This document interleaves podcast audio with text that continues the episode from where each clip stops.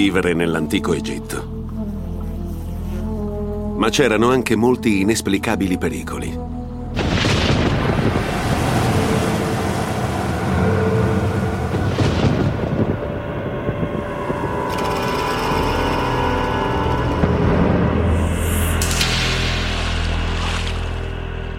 Per capire il loro universo, gli egizi fecero una cosa notevole. Trasformarono le loro speranze e le loro paure in una sbalorditiva serie di divinità e diedero un nome a ciascuna. Anche nel misterioso regno del sovrannaturale, gli dei e le dee egizi erano straordinari.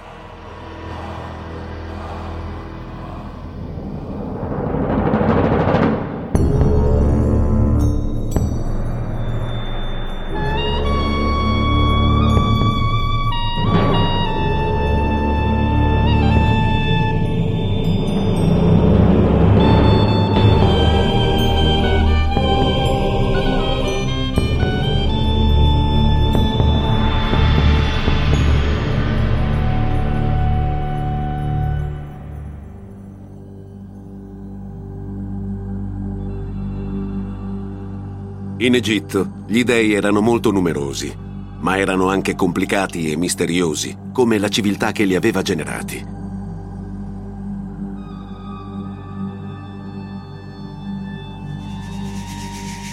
Hathor, una donna con corna di mucca, era la dea della fertilità, ma se irritata poteva anche distruggere l'umanità. Sekhmet, la leonessa, simboleggiava il calore vitale del sole, ma poteva anche arroventare e bruciare. Selket, lo scorpione, poteva letteralmente dare o togliere il respiro. Il suo pungiglione aveva potere di vita e di morte.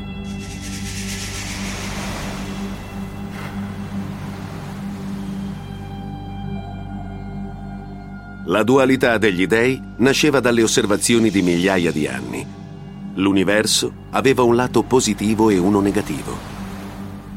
E quindi doveva essere sempre controllato e equilibrato. Per mantenere questo delicato equilibrio, gli egizi cercarono l'aiuto degli dei. Dei che erano nati all'inizio dei tempi.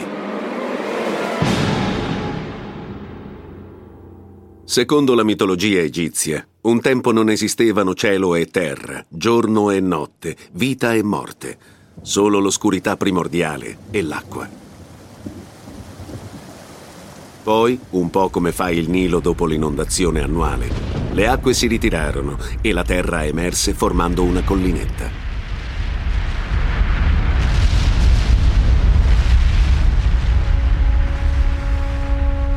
Da lì il creatore, Amon-Ra, il dio sole, sorse per la prima volta, riversando sul mondo la sua luce radiosa.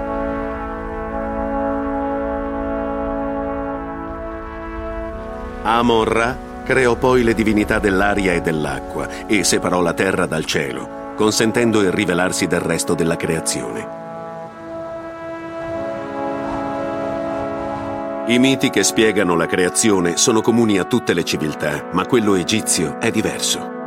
Per gli egizi la creazione non era un evento singolo e isolato, ma un continuo ciclo di rinnovamento che si ripeteva ogni giorno, al levarsi del sole.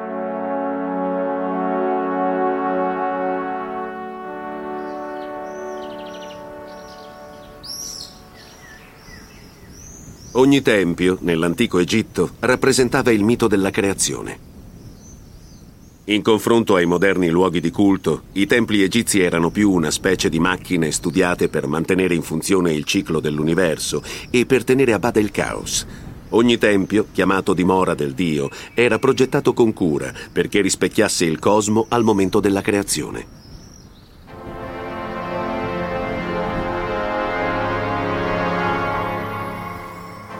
Due grandi torri fiancheggiavano l'entrata. Rappresentavano l'orizzonte ed erano allineate in modo che il sole sorgesse in mezzo a loro. Per respingere il male venivano decorate con immagini ricorrenti del faraone che soggiogava i suoi nemici. All'interno c'era il cortile, illuminato dai vivificanti raggi del sole. Era la parte più interna del tempio a cui potesse accedere la gente comune.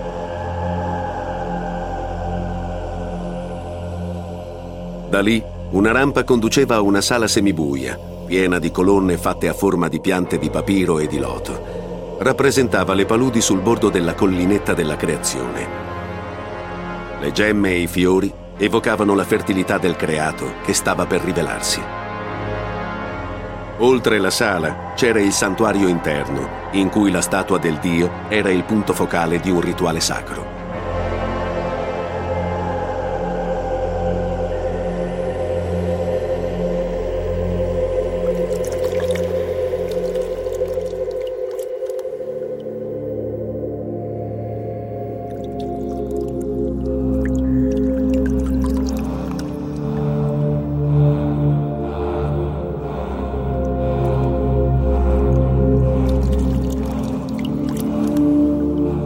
Ogni mattina, subito prima che il sole sorga, un sacerdote purificato e vestito di lino candido accende una torcia che lo guiderà nell'oscurità. Nel santuario interno purifica l'aria con l'incenso per svegliare il Dio, che risiede in un santuario approntato per le sue visite terrene.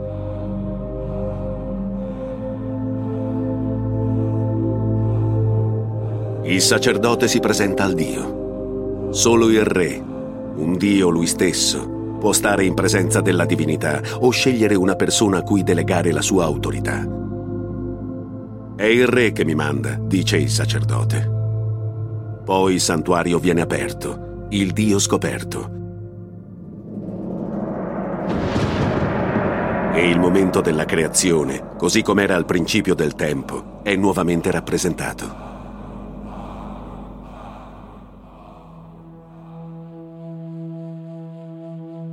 Per gli antichi egizi, l'apparizione del Sole evocava il vero significato e il mistero dell'universo. Prometteva la continuazione della vita e il trionfo sulla morte. Contrassegnava anche l'inizio e la fine di un viaggio epico. Ogni giorno il dio Sole Amon-Ra attraversa il cielo da est a ovest in una barca sacra sulle acque del Nilo celeste. Di notte si tuffa nuovamente nelle acque primordiali dell'abisso e discende nell'oltretomba, il regno dei morti.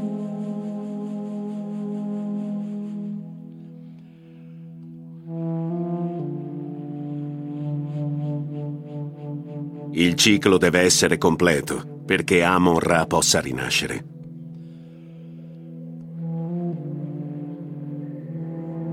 Ma l'oltretomba è un luogo pericoloso con una moltitudine di orribili demoni pronti a distruggere il Dio. Il peggiore è un essere di nome Apopi.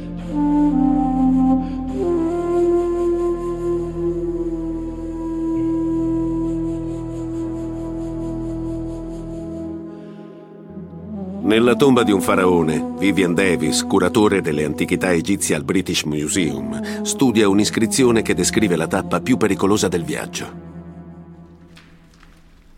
Questa scena è molto importante. Mostra il dio sole Amon-Ra sulla sacra imbarcazione, con i suoi servitori divini, durante il viaggio nell'oltretomba. È un viaggio pieno di pericoli perché incontrerà le potenti forze del male, dell'oscurità e del caos. Il più notevole è un serpente gigante, Apopi, che tenta sempre di ucciderlo. Questi geroglifici però sono incantesimi per garantire che Amon-Ra riemerga illeso. Questo geroglifico rappresenta Apopi e mostra che gli è stata tagliata la gola. E quindi, all'alba, Amon-Ra sorgerà nuovamente e il re defunto risorgerà con lui.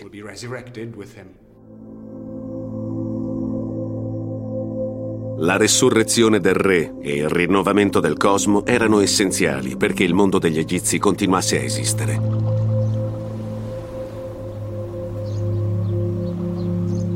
La continua lotta della vita contro la morte e dell'ordine contro il caos sarebbe arrivata a dominare la vita quotidiana degli antichi egizi. Quando avevano bisogno di aiuto si rivolgevano innanzitutto agli dei. Ma non era facile accedere agli dei nei templi se le persone non potevano entrare, quindi, gli dei dovevano uscire.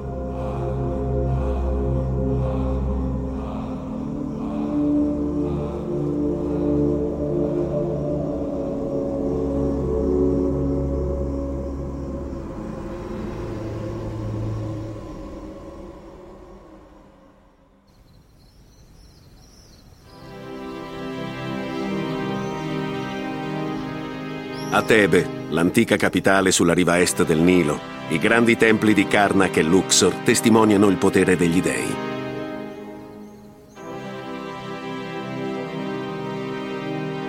In tutto il corso della storia egizia, ogni città e villaggio ha avuto una divinità locale. A Tebe era il dio Amon-Ra. Se la città produceva una stirpe di faraoni, l'importanza del dio aumentava. Così accadde a Tebe. Fino dal nuovo regno attorno al 1550 a.C., Amon-Ra regnò come sovrano di tutti gli dei dell'Egitto. La residenza della sua statua era il principale tempio della nazione, il magnifico santuario di Karnak, il più grande del mondo.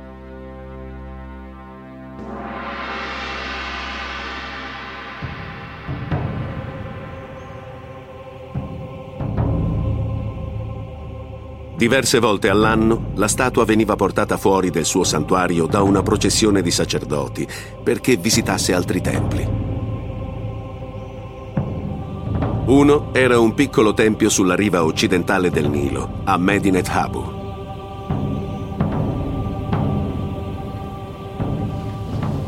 Peter Dorman dell'Oriental Institute dell'Università di Chicago sta trascrivendo un'iscrizione che commemora un incontro tra il faraone e il dio. Era un tempio molto particolare. I tebani credevano che sorgesse nel luogo in cui si trovava la collinetta originaria, in cui Amon-Ra e gli altri dei primordiali iniziarono a esistere. Questo è uno dei santuari in cui veniva portata la statua del dio Amon-Ra al culmine della festività, perché vi si potesse accedere e perché ricevesse le offerte del re. Sulle pareti di questo santuario possiamo vedere esattamente in che cosa consistevano le offerte. Le figure su questo bassorilievo sono state mutilate durante il Medioevo per motivi superstiziosi. Ma a parte questi danni, possiamo vedere molto chiaramente la figura del re a destra e quella del dio Amon-Ra a sinistra seduto sul suo trono. E in mezzo a loro c'è un'enorme pila di offerte Comprendono giare di oli profumati, tagli di carne, diversi tipi di pane e di verdure.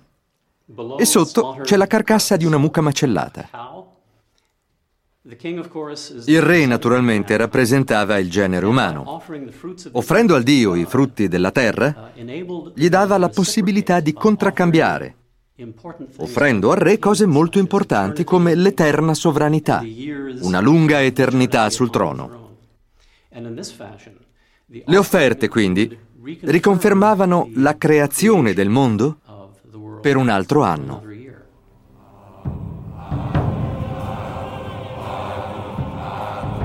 La processione del dio era il culmine di una festività.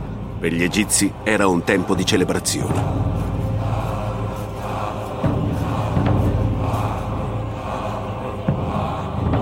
La statua di Amon-Ra, sospesa su una barca cerimoniale, era trasportata lungo il viale di Sfingi fino al tempio di Luxor. Era troppo sacra per poter essere guardata e quindi veniva coperta con un velo. Lungo il percorso c'erano cappelle appositamente costruite piene di offerte, in cui potevano fermarsi a riposare il dio e i sacerdoti. I fedeli si rifocillavano dai venditori di strada. La processione era una delle poche occasioni in cui una persona comune aveva accesso diretto ad un Dio così importante.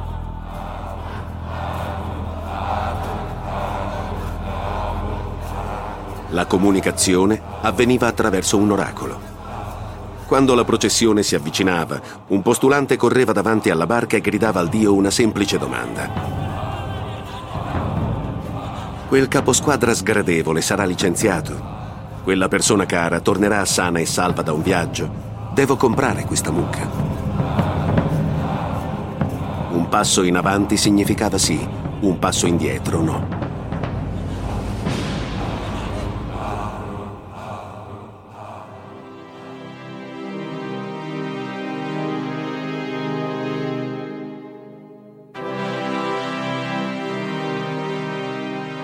Gli oracoli erano gli interpreti indiscussi del volere divino. I re consultavano gli oracoli per le questioni di Stato più importanti, la guerra, le spedizioni oltre confine o anche la successione. Nessuno comunque ne trasse più vantaggio di Hatshepsut, la regina che sarebbe diventata re. Hatshepsut era la sorellastra, nonché moglie di re Tutmosi II. Alla morte del re, il figlio Tutmosi III era troppo giovane per governare. Hatshepsut divenne quindi la reggente.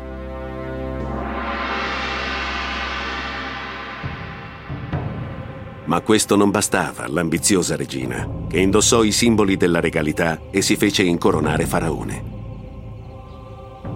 Alcuni blocchi di pietra della smantellata Cappella Rossa di Karnak, uno dei punti di sosta di Amon-Ra durante le processioni, documentano l'evento.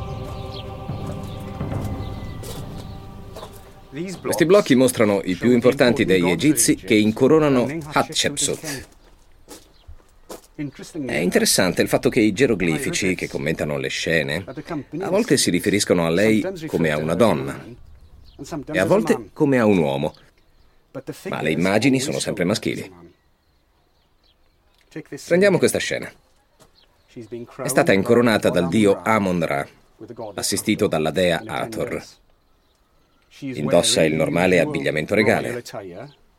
In questo caso la corona Atef, la barba reale e il gonnellino Shendit. Ma si vede che il corpo è maschile. Questo per lei era molto importante, perché il re dell'Egitto doveva sempre essere un uomo. Per convalidare questa straordinaria mossa, Hatshepsut partecipò ad una processione pubblica. Il dio Amon-Ra si fermò davanti a lei e attraverso l'oracolo dichiarò che era il legittimo re.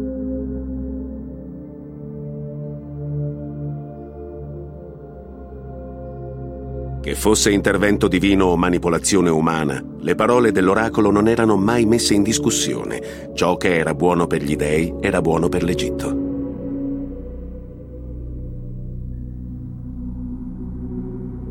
Nella vita quotidiana, la fede negli dei e nel loro potere era applicata alle cose più umili.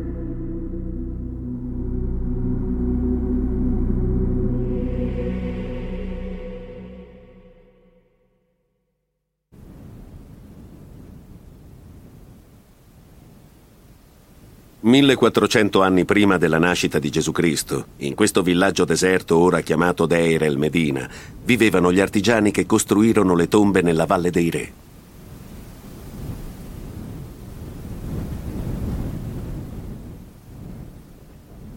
L'aria secca l'ha conservato bene e possiamo vedere come fosse la vita quotidiana.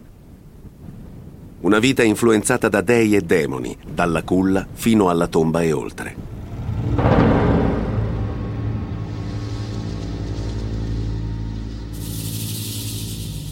Il pericolo più grande era la nascita. In tempi in cui moriva un neonato egizio su tre, le donne incinte erano considerate calamite per i demoni.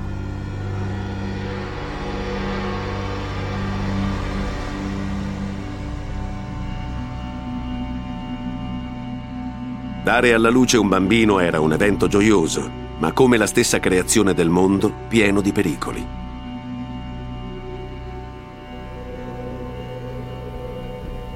Il giorno del parto la gestante si ritirava all'esterno o nella parte anteriore della casa per non farla infestare dai demoni.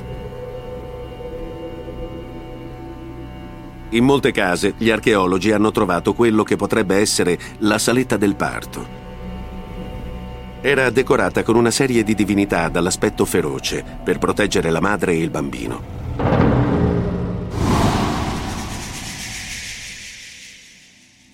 La dea Tueret aveva il corpo di una femmina di ippopotamo gravida e la coda da coccodrillo. Spesso impugnava un coltello. Gli ippopotami proteggono tenacemente i loro piccoli. Il dio Bess era un nano dalle gambe arcuate con la criniera da leone e la lingua protesa, un gesto che doveva intimidire i nemici. Quando si avvicinava il momento della nascita, una bacchetta, fatta con una zanna di ippopotamo e ornata con immagini di Tueret e Bess e altre entità difensive, tracciava un cerchio protettivo attorno al letto e poi attorno alla culla del neonato.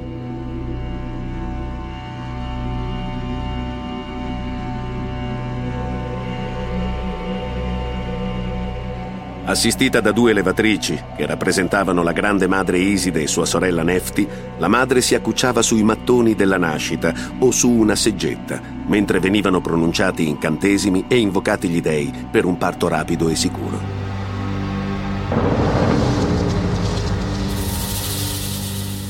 Un mago, chiamato colui che sa le cose, presiedeva i rituali.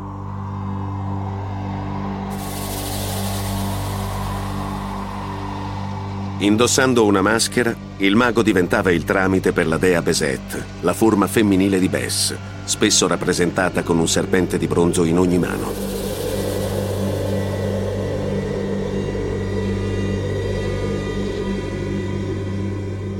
Raganelle di avorio scacciavano gli altri pericoli.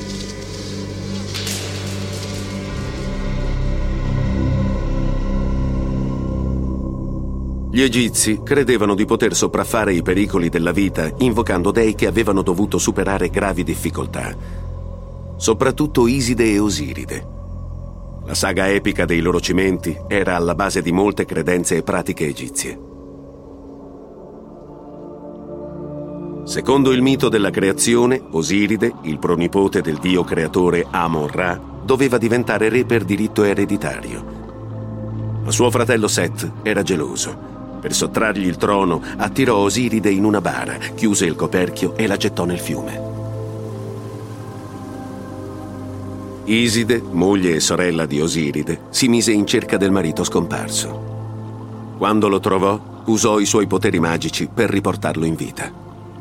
Ma Seth non si diede ancora per vinto. Questa volta fece a pezzi il fratello e lo gettò nuovamente nel fiume. Iside recuperò abbastanza pezzi da poter concepire un figlio. Allora Osiride discese nell'oltretomba per diventare re dei morti, mentre Iside si nascose nelle paludi per proteggere il suo bambino, Oro, il legittimo erede.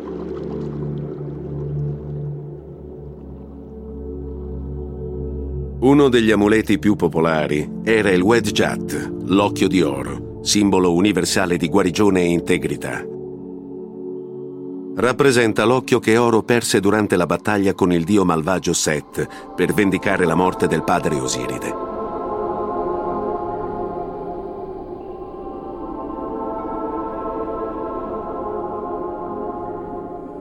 Si usavano comunemente amuleti per allontanare il male e attirare la fortuna. L'Ankh, il geroglifico che significa vita, rappresentava una potente protezione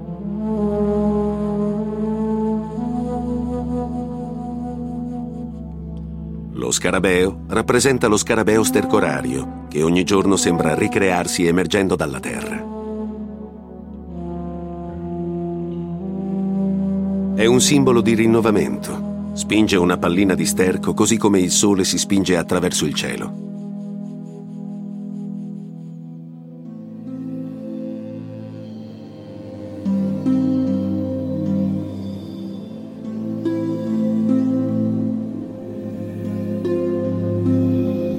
Gli amuleti potevano essere anche incantesimi scritti su un pezzo di papiro e portati al collo.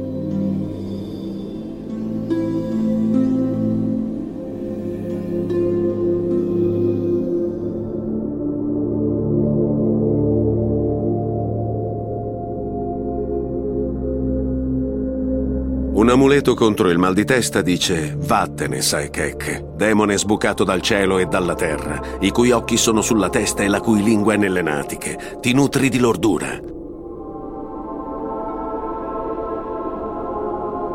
Conosco il nome di tua madre, conosco il nome di tuo padre, stai lontano da me.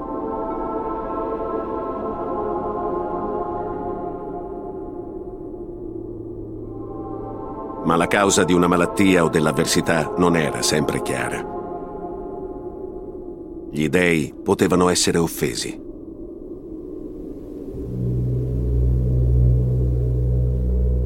Per proteggersi, ogni famiglia aveva in casa un piccolo santuario. Gli operai di Deir el Medina potevano venerare i loro dei preferiti. Era molto apprezzata la dea serpente Merezegher, colei che ama il silenzio.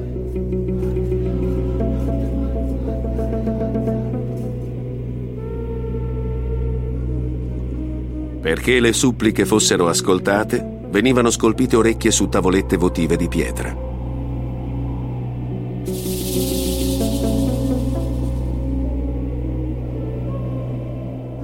Nel deserto erano comuni i serpenti velenosi. Basandosi sulla teoria che ciò che danneggiava poteva anche aiutare, gli egizi deificavano gli spiriti di animali pericolosi e invocavano la loro protezione.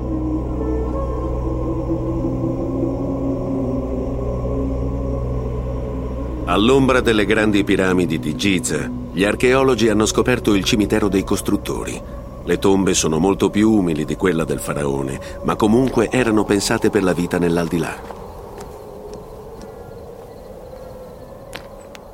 Zahi Awas, direttore del Giza Plateau, ha trovato in una tomba la maledizione lasciata da un artigiano di nome Peteti.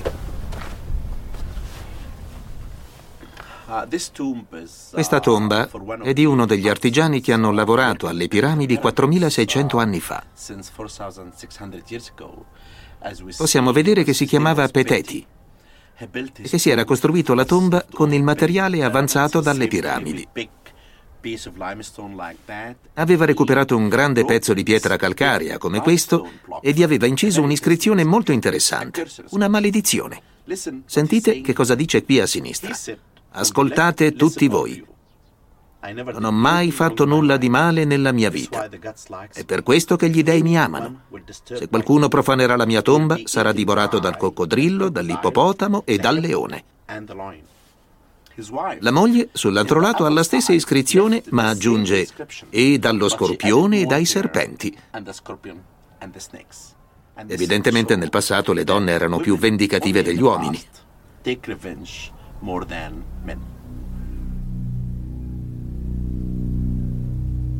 I morti potevano essere malevoli, ma anche potenti alleati. Poiché demoni e divinità vivevano nell'oltretomba, gli abitanti dei villaggi costruivano santuari domestici e facevano offerte agli antenati.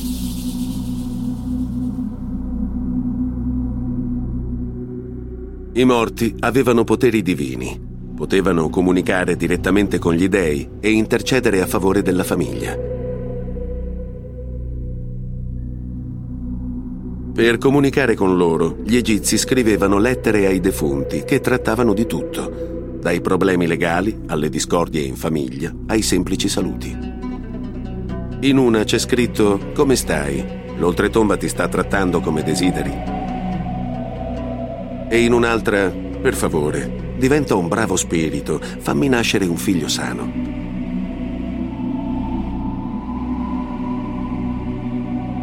Ma non tutti gli antenati erano disposti a intercedere.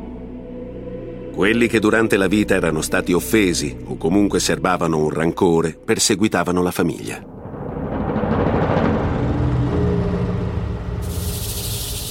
Nel 1200 a.C., un uomo perseguitato dalla sfortuna pensò che fosse opera della moglie defunta. Le scrisse una lettera in cui la rimproverava, ricordandole che era stato un marito premuroso e fedele e che non era colpa sua se era lontano per affari quando lei era morta.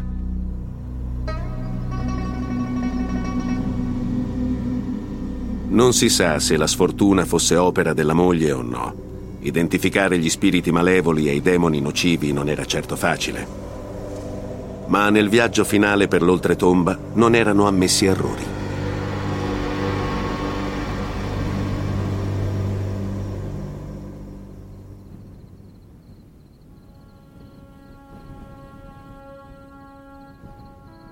La piramide di Cheope, costruita attorno al 2550 a.C., era il mezzo con cui il faraone avrebbe raggiunto l'immortalità. Essendo il figlio di Ra, il dio del sole, non c'erano dubbi sulla sua destinazione, il paradiso.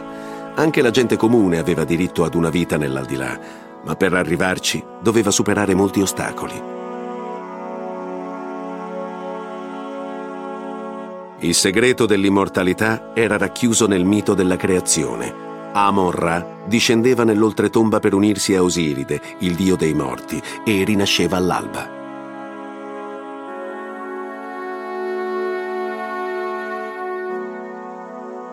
Poiché il viaggio era insidioso, gli egizi compilarono un elenco di rituali magici chiamato il Libro dei Morti. Era una vera e propria guida per l'oltretomba, scritta su papiro o lino e messa accanto al defunto per aiutarlo a riconoscere gli abitanti e i luoghi dell'aldilà e poterlo attraversare illeso. C'è un incantesimo per aiutare il defunto a ricordare il suo nome. Un'anima senza un nome cessa di esistere.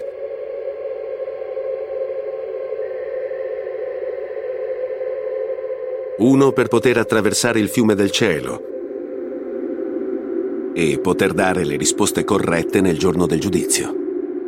Uno per riunire un cadavere con la sua anima dal capo umano. Ma per ottenere la beatitudine nella versione egizia del paradiso, il canneto, i morti dovevano prima attraversare l'oltretomba da ovest a est, superando molti cancelli. Ogni cancello era sorvegliato da un demone che divorava le anime destinate a morire. Per rendere innocui i demoni bisognava conoscerne i nomi segreti. C'erano l'origliatore, l'urlatore, il succhiasangue e quello rabbioso con faccia di ippopotamo. Ma i defunti non erano gli unici visitatori dell'oltretomba. Di notte vi scendevano per comunicare con gli dei anche coloro che dormivano e sognavano. Si riteneva che i sogni rivelassero la verità e i loro simbolismi, anche se non sempre chiari, erano considerati buoni o cattivi auspici. Per capire di che tipo fossero, gli egizi consultavano persone specializzate nell'interpretazione dei sogni. Un famoso scriba di Deir el Medina di nome Kenerkop Shef possedeva il suo libro dei sogni personale, l'unico mai scoperto. Conteneva un'infinità di interpretazioni pronte all'uso.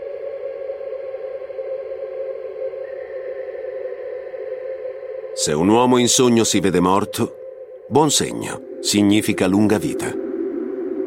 Se un uomo in sogno vede il suo letto prendere fuoco, cattivo segno, significa allontanare la moglie. Se un uomo in sogno si vede bere birra calda, cattivo segno, significa sofferenza. Ma gli egizi potevano anche pagare altre persone che sognassero per loro.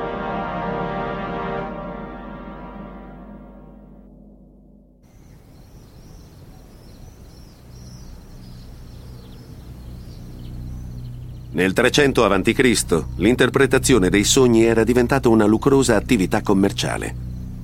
Non lontano dalle piramidi di Saqqara, a sud del Cairo, un sacerdote di nome Hor lasciò una notevole documentazione della sua carriera. Era molto richiesto per l'accuratezza delle sue interpretazioni e documentò il suo successo su pezzi di ceramica, una collezione di 65 testi del 147 a.C. In un testo parla dei suoi sogni sul capo di una squadra di lavoro e su un fantasma nei templi in cui lavorava.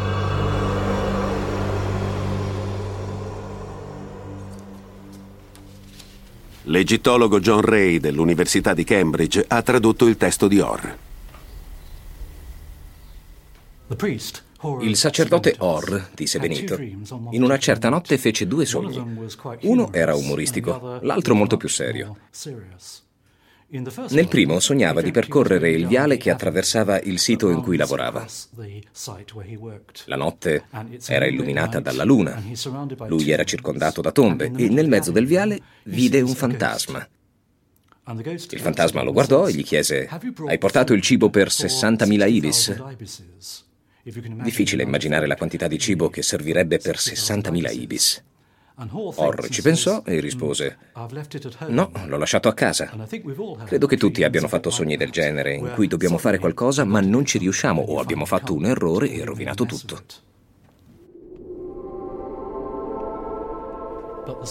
Il secondo sogno era più serio, però. La stessa notte sognò di far parte di una squadra di lavoro, cosa che probabilmente non gli era successa spesso e che comunque non gli sarebbe riuscita molto piacevole. Arriva al caposquadra e consegna il denaro necessario perché lui possa scappare. In un certo senso paga la cauzione perché Or possa andarsene. E Or torna alla sua città natale. Ma la gente della squadra di lavoro lo insegue. Non vogliono lasciarlo andare, lo circondano. Allora lui guarda verso l'alto e c'è il caposquadra, quello che ha pagato per la sua libertà. E il caposquadra dice, sei in guai seri. Io non sono un caposquadra, sono un dio. Te l'avevo già detto, non devi adorare altri dei, solo me. E Or risponde, non lo farò mai più. Or interpretò così i sogni. Voleva dire che doveva andare a Saqqara e votarsi al culto del dio dalla testa di Ibis, Tot. Di notte era pagato per sognare. Di giorno lavorava come scriba, annotando le attività del tempio. Più avanti avrebbe avuto un ruolo chiave nella scoperta di un gigantesco scandalo.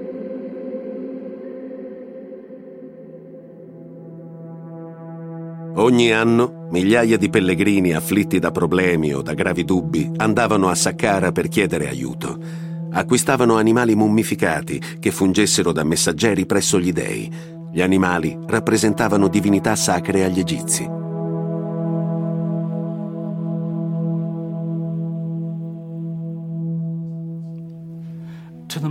Per la mentalità moderna è una visione davvero molto strana.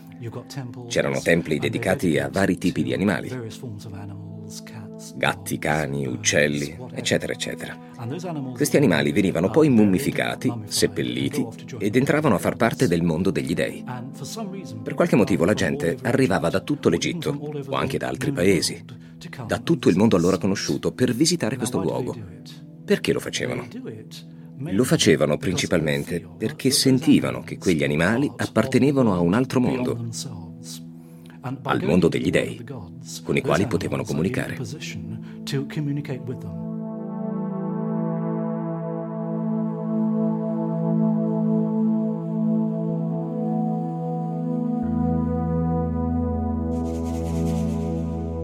Thoth era il dio della conoscenza e della scrittura. Oro, il dio falco, era il vendicatore di suo padre, Osiride. La maggior parte dei grandi templi egizi era preclusa al pubblico, mentre i culti animali erano accessibili alle masse.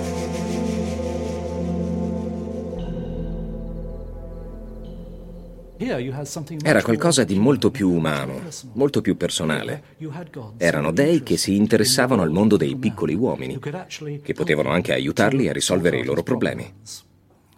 L'esempio più simile nel mondo moderno potrebbe essere la terapia personale.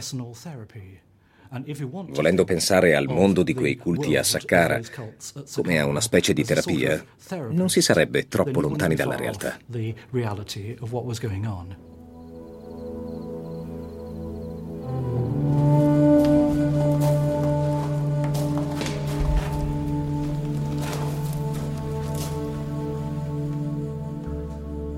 Sotto i templi dei culti, una serie di catacombe è stipata di vasi contenenti le mummie degli animali sacrificati agli dei.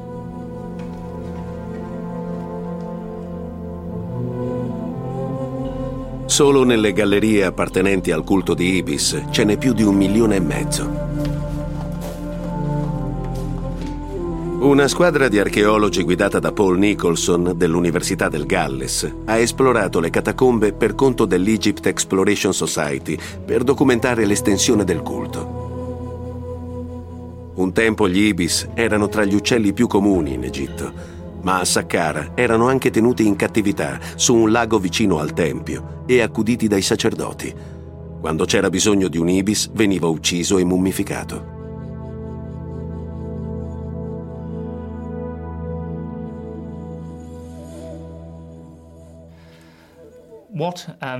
Che cosa accadeva agli ibis? Venivano uccisi, portati via dal lago e avvolti in bende di lino, di cui si possono ancora vedere tracce in questo esemplare. In alcuni casi forse venivano eviscerati, in altri forse erano solo essiccati o immersi nel bitume. Qualunque fosse il metodo, venivano poi avvolti in bende e inseriti in contenitori come questo. Ad alcuni esemplari potevano anche essere applicati bendaggi molto complessi. Occasionalmente ci sono piccole applicazioni votive che mostrano una delle divinità associate alla necropoli animale.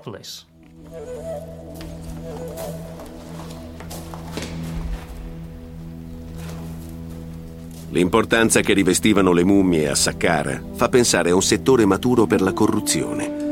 Ma Paul Nicholson è stato comunque sorpreso da quello che ha trovato nelle catacombe del culto di oro.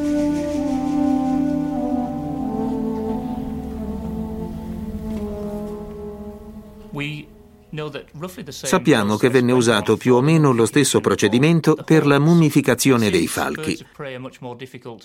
Ma visto che gli uccelli rapaci sono molto più difficili da allevare in cattività rispetto agli ibis, scopriamo spesso che dentro le mummie, invece di esserci un vero falco o un altro rapace, ci sono spesso pezzi di ibis o bastoncini o qualche volta pezzi di falco avvolti in modo da sembrare la mummia completa del dio. Nei vasi si trovano spesso questi surrogati invece dei falchi autentici.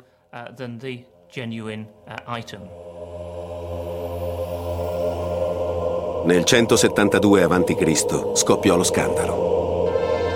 Secondo Or, che documentò l'evento, sei sacerdoti, tre del culto del falco, tre del culto dell'ibis, furono processati e condannati per avere truffato i pellegrini, vendendo loro false mummie.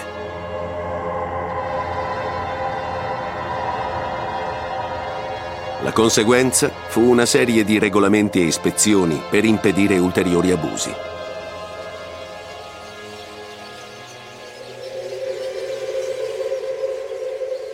Mentre a Saqqara milioni di animali continuavano a essere sacrificati, altrove la morte di un unico animale fu causa di un lutto nazionale.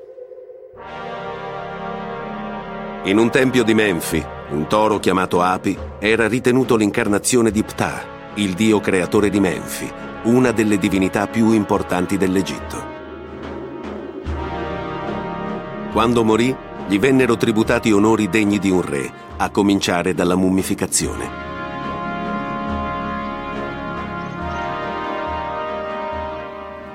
Accanto al santuario, Michael Jones dell'American Research Center in Egitto ha identificato il luogo in cui venne purificato il corpo imbalsamato del toro Api.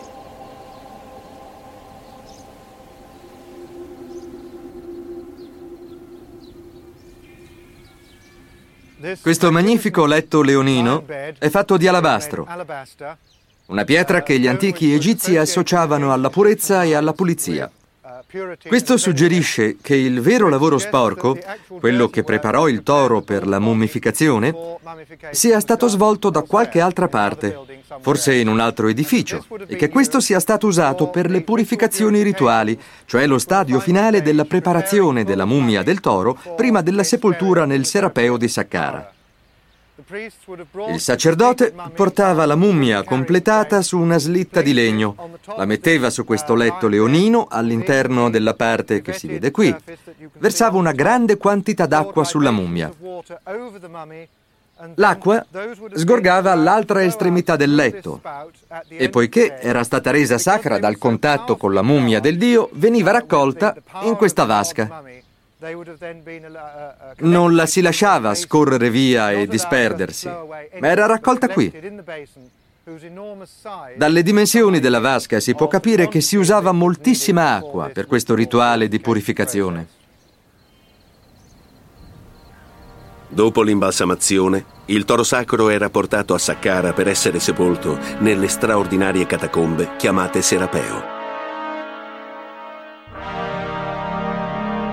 Qui una lunghissima galleria si apre su 28 enormi sale, ma le sale sembrano piccole in confronto ai giganteschi sarcofagi ricavati da blocchi di granito che pesavano fino a 80 tonnellate.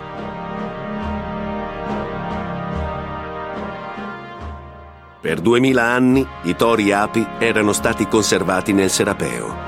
Alcuni in sarcofagi di pietra, i primi in bare di legno, che risalgono alla XVIII dinastia, quando l'Egitto era al culmine della gloria. Ma ironicamente, i culti degli animali raggiunsero l'apice dopo che l'Egitto fu conquistato, prima dagli Assiri, poi dai Persiani e infine dai Greci. Ora gli egittologi sospettano che l'aumento di popolarità sia stato causato da una crisi di identità.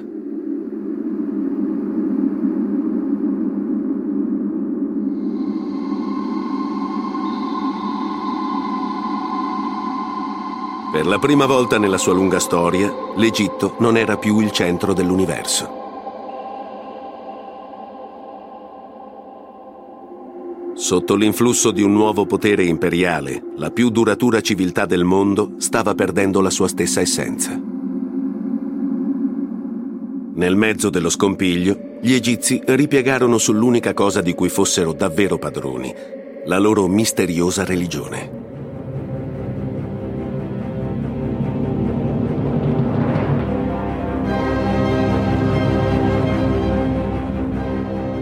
In un mondo che non invidiava più la loro antica cultura, rivendicarono la loro devozione. Questi sono i nostri demoni e le nostre divinità. Sono ciò che siamo noi. Sono ciò che ci ha reso diversi. Sono ciò che per 3000 anni ci ha reso egizi.